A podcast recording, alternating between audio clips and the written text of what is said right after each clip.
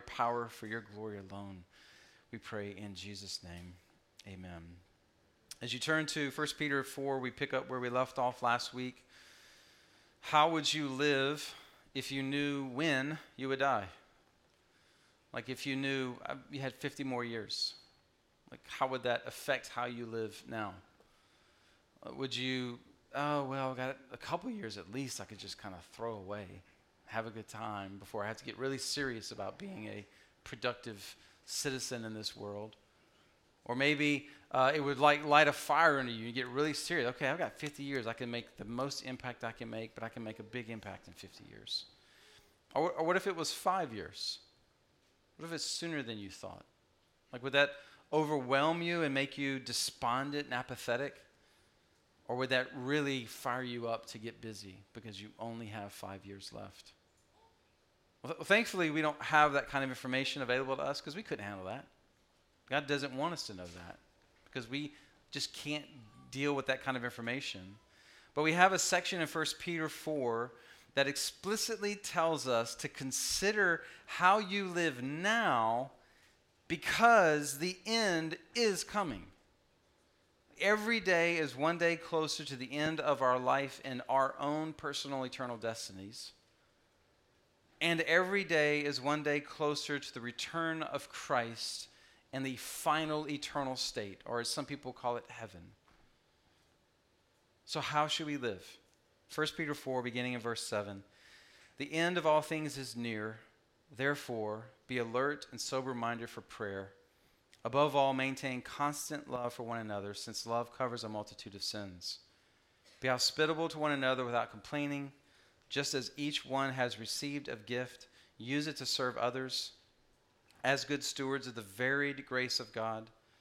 If anyone speaks, let it be as one who speaks God's words. If anyone serves, let it be from the strength God provides, so that God may be glorified through Jesus Christ in everything. To him be the glory and the power forever and ever. Amen. We're going to focus mainly on verses 10 and 11, but to set the context, let's review a little bit. As Jesse walked us through verses 7 through 9 last week, Peter begins this section of Scripture by saying, The end of all things is near. The end of all things is at hand. And this idea of the end times is a prominent idea in the New Testament.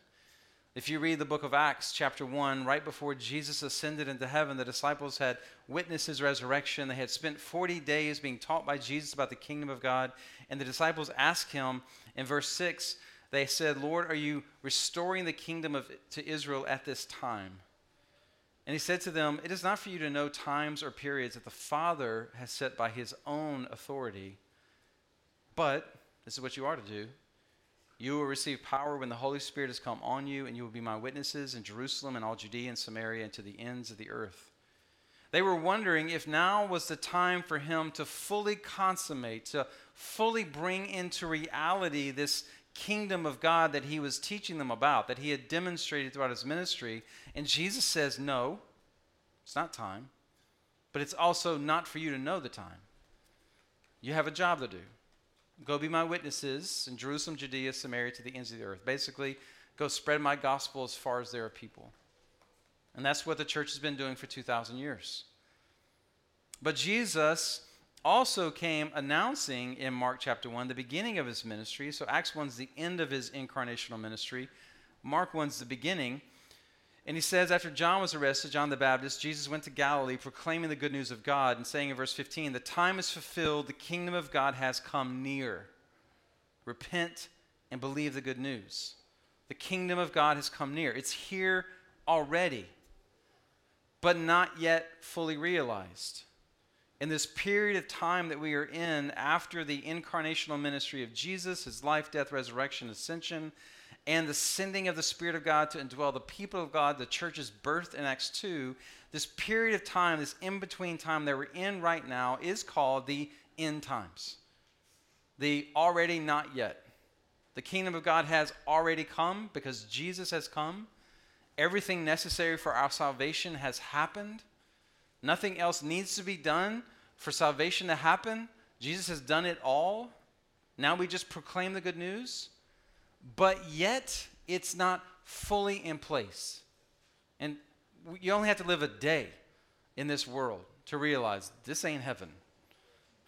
this is not, thank goodness, this is not the eternal state. Even on your best days, when everything goes right, you realize it's going to be even better than this. There's still hurt, there's still pain, there's still brokenness, there's still sin. And so we have not yet fully experienced all that God has for us to experience. And so we're in this in between. And Jesse mentioned last week, we've been here for 2,000 years essentially. That's a long time for end times. How much longer will we go? Well, no one knows except God the Father. In that passage, Jesus makes that explicitly clear. In other passages in the gospel, Jesus is even clearer, where Jesus says, Only the Father knows. The Son doesn't know, the Spirit doesn't know. It's, it's one of the, the few places where you see a clear distinction in the scriptures between the persons of the Trinity God the Father, God the Son, God the, the Holy Spirit. There's one God, three persons. If that's new to you, confusing to you, let's talk later. We don't have time for that right now. But that's, that's the, what the Bible clearly proclaims one God in three persons Father, Son, and Spirit. And Jesus says only the Father knows it's by His authority when the end will come, when the Son will return. It could be another 2,000 years, it could be tomorrow. We really don't know. It doesn't matter if you're a mill, post mill, pre mill, pan mill, pro mill, whatever your view of eschatology is, you don't know. What we're waiting on is for Jesus to return. That's the next thing that's going to happen. And some who grew up in the church have seen things like Kirk Cameron movies and read books like Left Behind, and you think we're waiting on the rapture of the church. Well, the rapture of the church will happen when Christ returns. And if that's new to you as well, let's talk later. Let's talk later about how we can understand that from the scriptures as well. So, some passages in the New Testament make it seem like it's still far off. So, Matthew 24 14, the good news of the kingdom will be proclaimed in all the world as a testimony to all nations. And then the end will come. You, if you hear a lot, you hear us say this verse a lot because we're praying for that to happen, for the good news of the kingdom to get to all nations, all ethnos. That's not geopolitical nations like the United Nations or the Olympics recognize, but that's people groups so there's about 200 geopolitical nations. There's about 17,000 people groups within those 200 nations. And there's about half of those, about 3 billion people who have yet to hear the gospel of Jesus Christ. So if you're, you're thinking, like, okay, well, the church is working to get the gospel to those people, but we've got 3 billion people to go and 7,000 people groups to go, that's going to take a long time. So it seems as though it's still far off, but I can promise you the Father's not up in heaven with a checklist going, okay, one more check. When they get that last one, he, there's a mystery to how that's going to be accomplished and when that will be accomplished. God working in ways that even the church, as much research as we have, as much as we know about the gospel and the people groups that are reached, there's still a mystery. We don't fully know everything God's doing.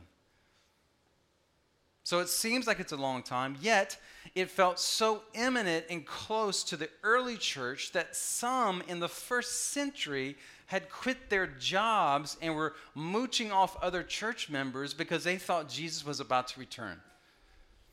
I mean, really, if I knew for sure Jesus was coming back this week, I, I mean, I don't know if I'd go back to work.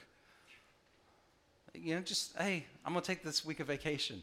I'm going to do some other things that are really important before he returns. Well, that's what they were doing in Thessalonica. And Paul says if a man won't work, he can't eat. Go back to work. Quit mooching off others thinking Jesus was about to return. And so we live with this very biblical appropriate tension while we don't know and can't figure out. And anyone who tells you they know when Christ is returning, you can automatically dismiss them as wrong. We don't know, yet we are expected to live as though it is imminent. It's close.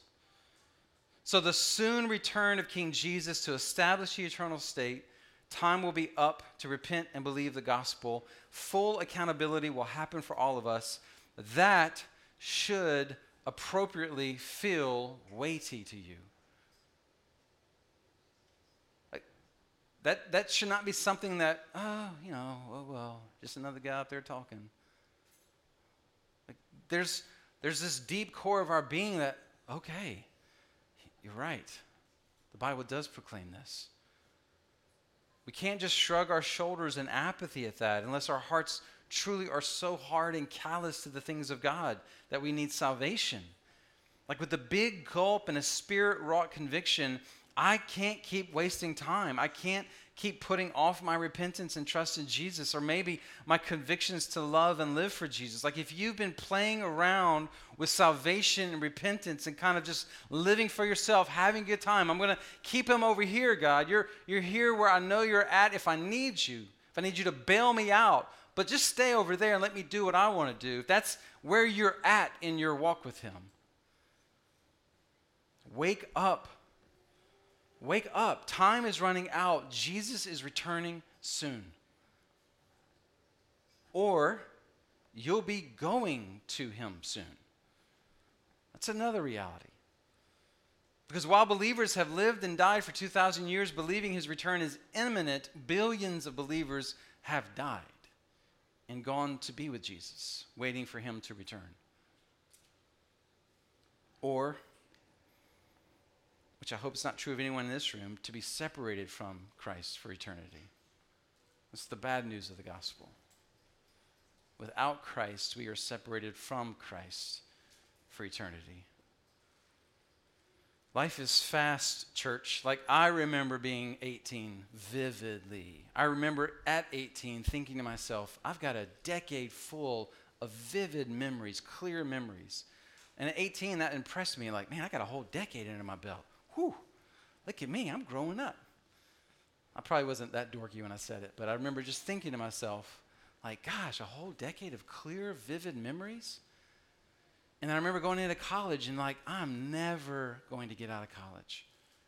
And boom, done.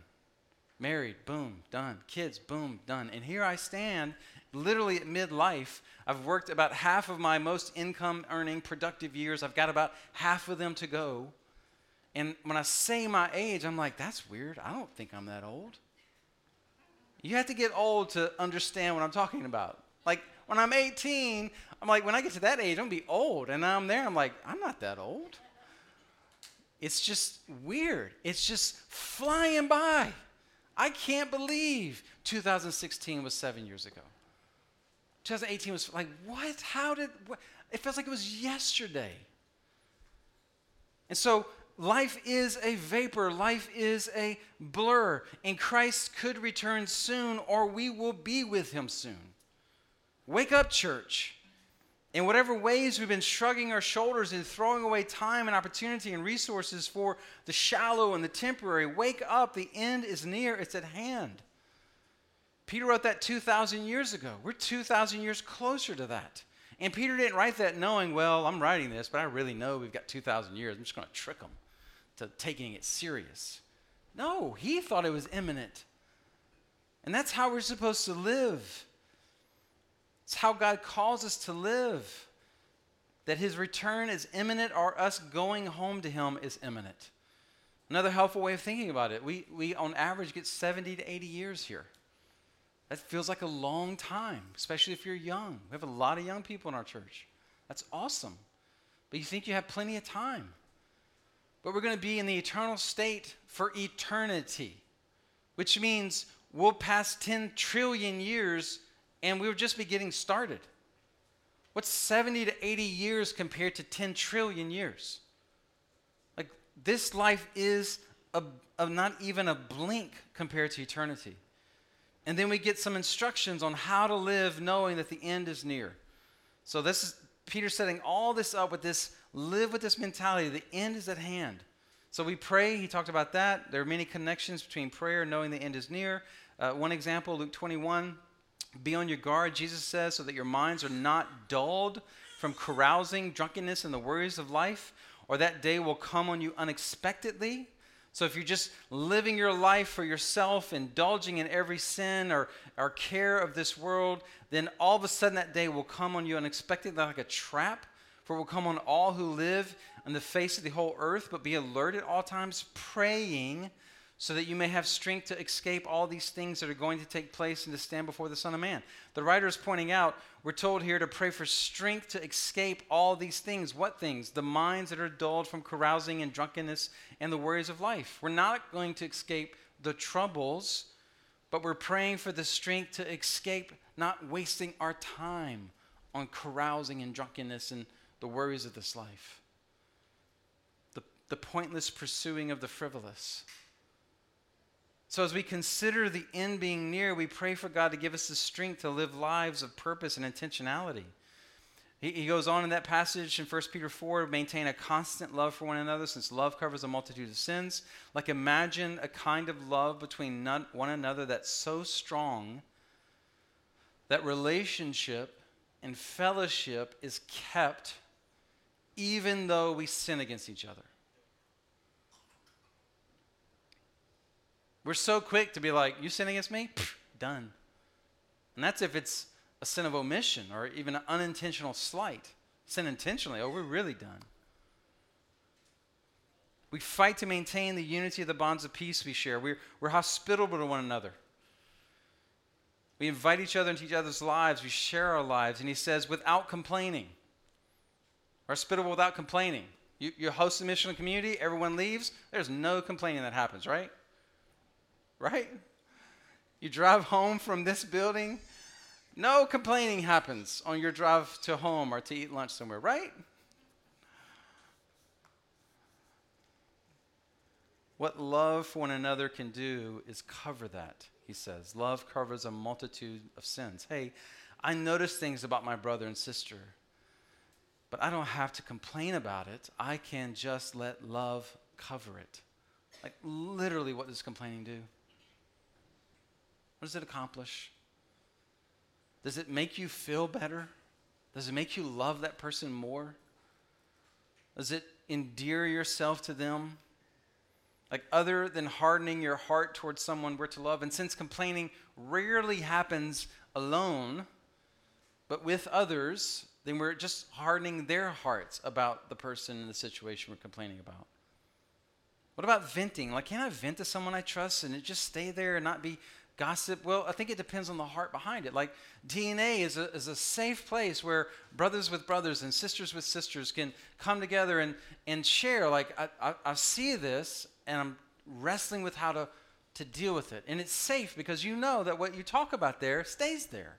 You don't have to worry about other people sharing your struggles because you've entered like this covenantal relationship in a DNA group. That this is a safe place. And so I can hey, I'm really wrestling with this. My mind isn't made up. I'm not fully uh, uh, settled on how to respond to this, but I'm just wrestling with what do I do about this situation? And it's not gossipy, like you won't believe what so and so said or did. Not that.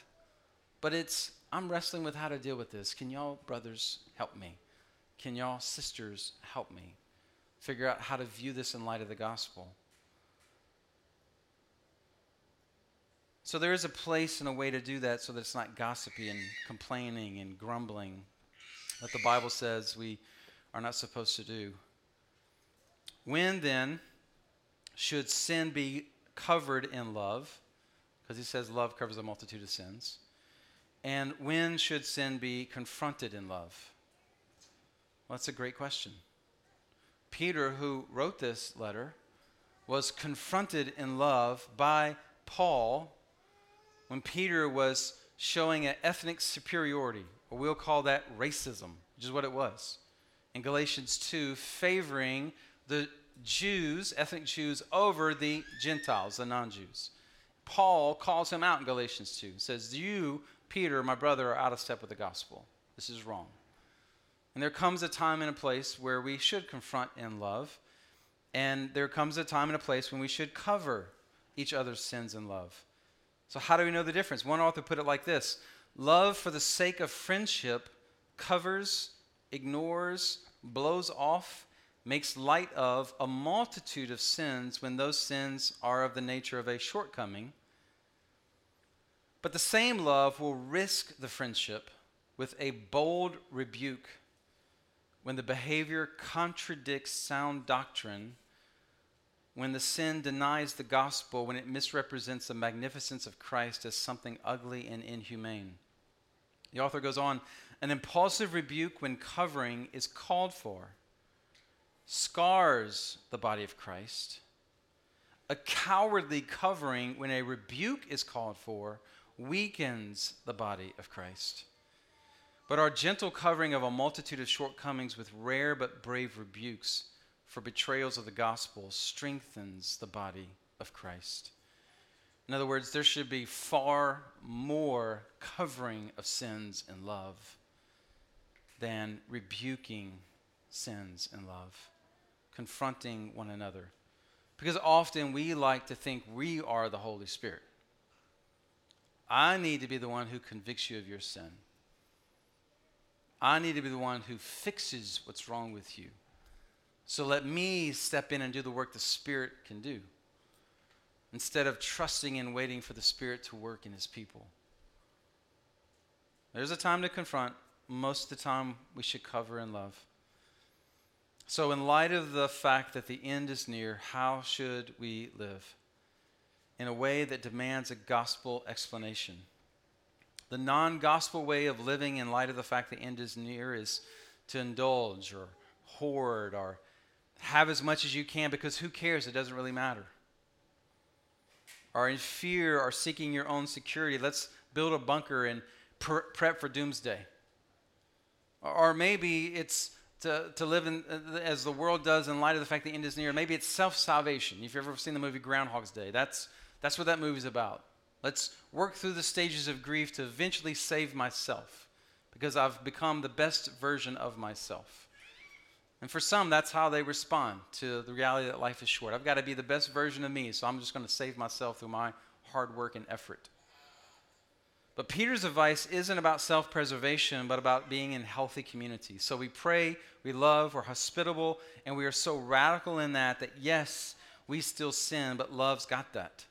Like your sins aren't so bad that I'm going to stop loving you. Because my sins aren't so bad that Jesus stops loving me. And your shortcoming and your flaws are so minor compared to the love and hospitality that I get to share with you that even when I could complain, I won't. Because it just hardens my heart towards you and doesn't keep me soft and kind and gracious towards you. How radical would this community of people be who live like this? Like, how transformative. Just living out verses 7 through 9. Like, we talk all the time about being a church that does know the Bible, but we're not so obsessed with Bible knowledge that we forget we're really supposed to be Bible doers most of all. Yes, we need to know the Bible, but knowledge by itself doesn't transform and often become an obstacle if we're just satisfied with knowing facts. Doing the Bible is dependent on the Spirit being alive in us and empowering that obedience. And if we just sought to obey verses 7 through 9, we would see radical change in us and in our city as the Spirit of God lives in just three verses. Spend a year just doing three verses. But Peter goes on, it's a whole lot of context. Peter goes on to talk about serving one another in verses 10 through 11. So, picking up verse 10. Just as each one has received a gift, use it to serve others as good stewards of the very grace of God. So if anyone speaks, let it be as one who speaks God's words. If anyone serves, let it be from the strength God provides, so that God may be glorified through Jesus Christ in everything. To him be the glory and power forever and ever. Amen. Peter goes on to talk about serving the body of Christ. There are a few places in the New Testament that speak about the body of Christ having these gifts, spiritual gifts, to be used to serve one another so that the body is as healthy as possible. You have three entire chapters in 1 Corinthians 12, 13, and 14. You have Romans, part of Romans 12, part of Ephesians 4, and here in 1 Peter. And Ephesians 4 says God has gifted the church with leaders with certain skill sets for the purpose of equipping the saints for the work of the ministry. He says, uh, verse 11, He gave Himself some to be apostles, some prophets, some evangelists some pastors and teachers. So those five offices: a uh, apostles, prophets, evangelists, pastors, teachers. Two, verse twelve: equip the saints for the work of ministry in order to build up the body of Christ until we all reach unity in the faith and knowledge of God's Son, growing into maturity with a stature measured by Christ's fullness. So those gifted to be leaders, apostles, prophets, evangelists, pastors, teachers equip the membership, saints, for the work of ministry. And if we don't do that, then we're just doing all the work, and the saints are watching like spectators, and the health of the body is hindered. But if the apostles, prophets, evangelists, pastors, teachers are trying to equip, but the saints are resisting the equipping, then the health of the body is also hindered. So we have to work together. The equippers have to equip, the saints have to do the work of the ministry. And obviously, there's a ton of overlap there, right? We're not trying to make distinctions between the clergy and the laity. There's a ton of overlap because leaders are still saints and members doing work as well, right? And some members are also using these gifts and leading in these capacities. So, honestly, we're trying as a church to find that healthy balance again. Like coming out of COVID, when we began to meet in this building on Sundays again back in the fall, I don't remember. The years are just a blur. 2020, I think. Um, there were all kinds of restrictions and considerations we were trying to cover and put limits on things like kids ministry. We had this weird setup where the these chairs were spread out and far apart, just odd looking. Every time we came, it felt weird. Some people were uh, staying home to be super careful, which was fine. That's totally okay. Uh, some of our own leaders were in tough spots themselves and they needed time to rest and heal and, and, and help each other uh, along. So it felt easier for quite a while for us in leadership to just do a lot, just handle a lot of it ourselves. We'll show up, we'll set up, we'll show up, we'll do everything. And then we got into this prolonged bad habit of doing too much. And so now we're trying to course correct, asking the saints that are the crossing church to step into roles of service when we gather on Sundays to let us equip you so that the body can be as healthy as possible, right? Of course, this idea of being gifted to serve the body is not just talking about when we gather on Sundays, but being in the life of the body of Christ. But I do want to make a special emphasis about Sunday today because it is an important part of who we are and what we do here on the Lord's Day. It's an important part of our mission to reach our city, a Bible Belt city who sees Sunday morning as the hour you attend church. Like if you left here right now and you just went out shopping, driving around, eating in a restaurant, there are gobs of people not sitting in rooms like this this morning. I don't know the last time you've done that. I've done that enough that I know, like, my goodness, there's a lot of people for churches to reach in a churched city, right? And it's, maybe they went earlier that morning. Maybe they uh, their kid's sick and they're running to the. I mean, there's all kinds of reasons. You're not just driving around like sinner, sinner. What's wrong with you? Why are you, you're not doing that? Like that's not your heart. You're just giving grace. You don't know who they are in their story, right? So uh, it's it's not just um, um, the people who aren't attending church, but but we know that if you talk about church in our city in our region, this is what people immediately think of. Sunday morning, a room like this, doing what we're doing. So it's a huge part of reaching our culture. And we can't just dismiss that. Uh, we can't just condemn or throw stones or shame our culture for not fully grasping the New Testament understanding of the church. We got to got to meet them where they're at. So when the crossing was started, we so wanted to be a church that was organized as missional communities that would reach people through missional communities and see mo- missional communities multiplied. That was our heart and desire. It was so much a part of who we were that we didn't do this on a weekly basis for like 18 months, which is crazy. Who would do that? Yeah, maybe it was crazy. That's what we did. We were so passionate about seeing church done true to the New Testament, true to the book of Acts in such a different way. So let's just have missional communities. And we met like this once a month, and then every other week, and then eventually every week. And we wanted to reach people through mission communities, and we have done some of that, but by and large, most of the people who have become a part of the Crossing Church over the last nine years have come through Sunday morning because it's still an important way to reach people in our culture. We can't just dismiss that, and even if we don't want that to be true.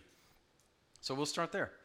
So, so what we want, what we do here to be healthy and vibrant in a genuine experience with the truth and reality of Jesus and His gospel. And that takes a lot of people helping to foster that kind of environment. There's kids that need to be loved and cared for. And the more people we seek to reach with kids, the more people we're going to need to care for kids. Right now, we're very limited in what we do with kids because we're limited in volunteers, honestly. We don't have enough people to help out. And so we can only go to certain ages. We, are limited in space, and that's another issue we'll have to deal with later. And so we need more people helping out with things like that. We, we want people to be involved with creating a hospitable and welcoming environment. People to help with things like sound and, and um, setting up and cleaning up and all these sorts of things. So, the, the question that I would ask you to consider this morning, even if you're not an official member, how can you help this happen each week?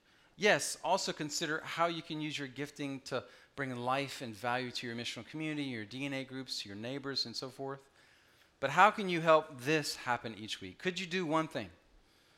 We think if everyone who considers himself a part of the Crossing Church did one thing, that would take care of almost everything. Joseph has put together a Google Doc and posted a link on Workplace for everyone to sign up. There's the link. You can just type that into your phone and go sign up right now while you sit there. Or we'll text it to you later. Or if you're on Workplace, you can click it. If you're not on Workplace, if you consider yourself a part of the Crossing Church, uh, uh, then we want to get you on Workplace. It's a free social media type app that's private. It's just for us. It looks like Facebook. Facebook built it. Um, so let us know and we'll get you on Workplace. Several ways that you can help on Sundays uh, kids, cleanup, setup, music, sound, hospitality. There's some things for non members, some things for members, but there's plenty to do. Um, and many things that don't require you to be a member. But as you consider, as you click, as you sign up, consider this passage and how you're best wired and gifted. Like if you come and say, "Hey, I really think I need to start preaching on Sundays." Okay, well that that's going to be a long process. okay, it's not going to happen next week. Uh, but hey, I can move some chairs around. That's where we're going to want you to start. Let's start with chairs. Let's start with the simple things. Um, but Peter says in verse 10 each one has received a gift. Not just elders or pastors or people who've been to seminary or, uh, or people who've been a Christian for a long time. Each one, if you are a Christian, if you are alive in Christ, the Spirit of God lives in you. You have been gifted by Him in certain ways to serve. Every single believer. And the purpose of that gift we see in this passage is to serve others as good stewards of God's grace. So we have received His grace, we have received this gift, and I want to be a good steward, a good manager of it. So, what am I going to do with it? I'm going to use this gift to serve others, to build others up, to build and equip the body of Christ to be healthier. And it has a particular flavor for you. He tells us there in verse 10 as good stewards of the varied grace of God, which means God doesn't gift us all the same way, right? There, there are ways that God has gifted you, He hasn't gifted other people. So it's unique to who you are, it's unique to your personality, unique to your story, unique to your skill set. And Paul lists a couple of examples here. If you speak, if you serve, but you can go look up other passages 1 Corinthians 12, Ephesians 4, Romans 12, and there are more lists of spiritual gifts. And there's no exhaustive list of spiritual gifts. Like you can't go to the New Testament and say, there's 30 gifts, that's it. No, it's more than that. They're all given as examples of how this can look in the local church. So, how should you figure out how God has gifted you to serve the body and help the body to grow and mature? Well, first pray. If it's the Spirit who gives the gift, then why don't I ask the Spirit of God, Holy Spirit, how have you gifted me? I'd really like to know so I can begin to use this gift to serve others and build up the body of Christ and make it healthier. 1 Corinthians 12 makes it clear the Spirit of God is the one who gives the gifts. We don't make it happen. We don't, it's not a menu, okay, I want that, that, and that. It's not how it works because we're foolish and we're sinful and we're not wise and we don't know what God knows. And we may choose the wrong thing for the wrong reasons. So we trust the Spirit to gift us because He knows us best and how to use us best in the life of the body of Christ. But He gives graciously. So we pray and we ask Him. And then I would say, begin to pray, and then begin to look around and find needs and opportunities and start helping. In what ways are you helping that are fruitful? Like this seems to be helpful. Like if pick up chairs, well, you're taking all the chairs into the street. That's not helpful.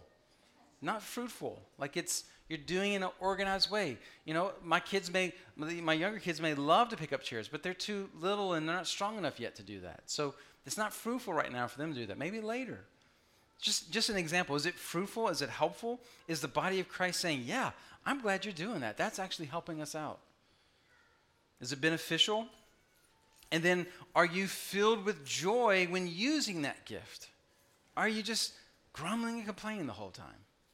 Because you just are doing it because no one else would do it, and you just kind of hate it. Now, it could be that's part of your sanctification. You need to repent. You need to have a heart transformation. It could be you're going through a tough season. You need to come out of that season. All those things happen. But ultimately, are you like, I really think I have to do that? I have to do that. Because I think God's really wired me to do that and called me to do that. And that's how He's gifted me to serve. There's this deep joy. So there's fruit and there's joy as you're employing that gift because you're operating as God's wired you to operate. Sam Storms, a pastor in Oklahoma, has written some of my favorite stuff on spiritual gifts in the body of Christ. He says this about discerning how you're gifted look for a need and meet it, find a hurt and heal it, be alert to the cry for help and answer it. Listen for the voice of God and speak it. Identify someone's weakness and overcome it. Look for what's missing and supply it. And what you'll find when you do that is the power of God, the energizing, enabling, charismatic activity of the Holy Spirit that will equip you, perhaps only once, maybe forever, to minister hope and encouragement to those in need. So if you're still wondering what your gifts might be, act first and ask later. Just pray and get, get busy. Now, these are the gifts given. These are not earned rewards, they're given to us graciously, freely. Paul says two main categories serving and speaking. We know here there are many more, but serving gifts can be prophecy, apostol, um, apostleship, tongues, interpretations of tongues, exhortation, word of knowledge, words of wisdom. Gifts of service could be giving, administration, leading, mercy, helps, healing, and miracles. Yes, we do believe all gifts are still functioning for the church to experience today, but we're also incredibly cautious because those gifts some of the more miraculous sign gifts have been and are still being abused, even in our area. And so we have to be careful. We're open to whatever the Spirit of God wants to give us to build up His body and get the gospel to whoever needs the gospel. But we're careful because we, we don't want to be part of the abuse that's happened when those gifts have been deployed. And it was a problem in Corinthians uh, when that church was deploying some of those gifts. So for us as a church, it's still a journey. We walked through 1 Corinthians way back in 2018. You can go back and listen to us teach about that then.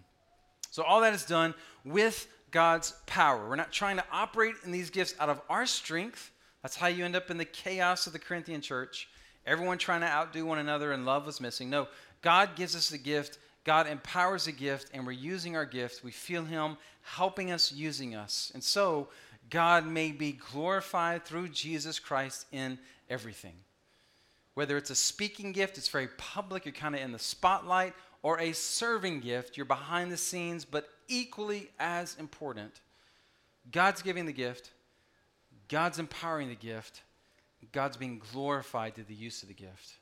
In other words, the spotlight doesn't ultimately shine on us, but on Him, because His power is made evident. And that closing statement so that God may be glorified through Jesus Christ in everything. To him be the glory and power forever and ever. Amen.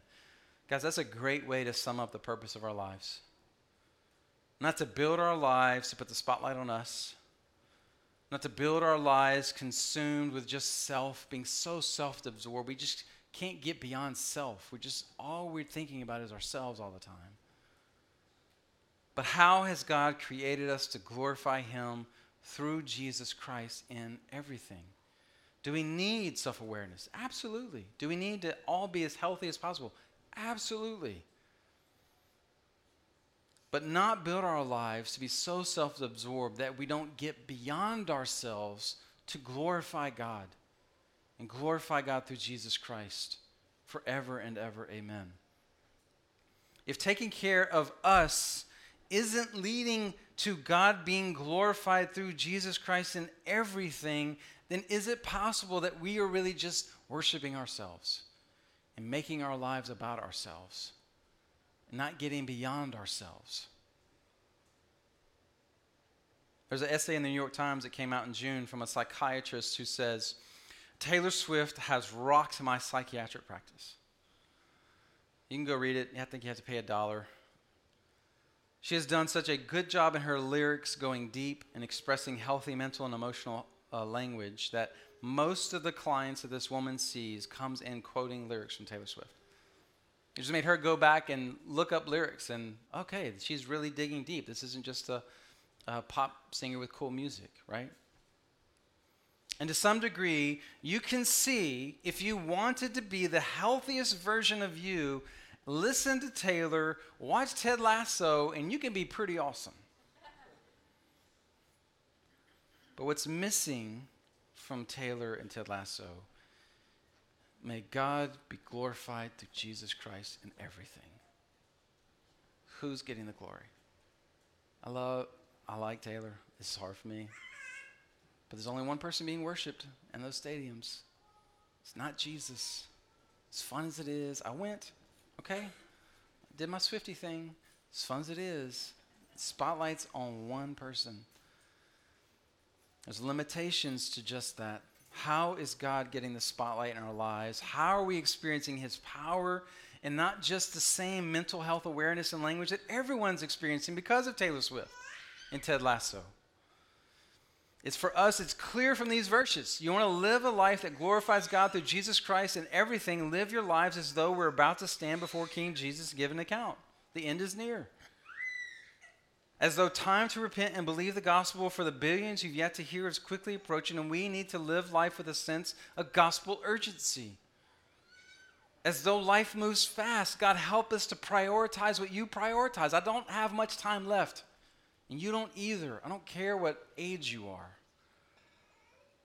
And let's get to praying, get to loving, get to covering sins in love, get to showing hospitality without complaining, get to serving one another with our gifts. Guys, this is always possible because of the power of Jesus. So, to whatever degree you're like, oh man, I just stink at all this. Well, then good news. The gospel of Jesus Christ is here. The power of Jesus Christ is here to take you from wherever you're at, transform your heart, and set you on a new path of obedience. It's always possible to change because the power of Jesus is always available. And it's only possible through Jesus. We have, if we're going to glorify God, Jesus has to be alive in us. We have to be following Him, obeying Him. That's how we glorify God, by obeying His commands, obeying His word. In whatever ways you've struggled with that, you've failed at that, it's okay. We, we share in this meal every single week to be reminded that yes, we are so sinful. Jesus had to die for our sins but we are so loved, he was glad to die for our sins. And his sacrifice of his body and his blood is sufficient to change everything.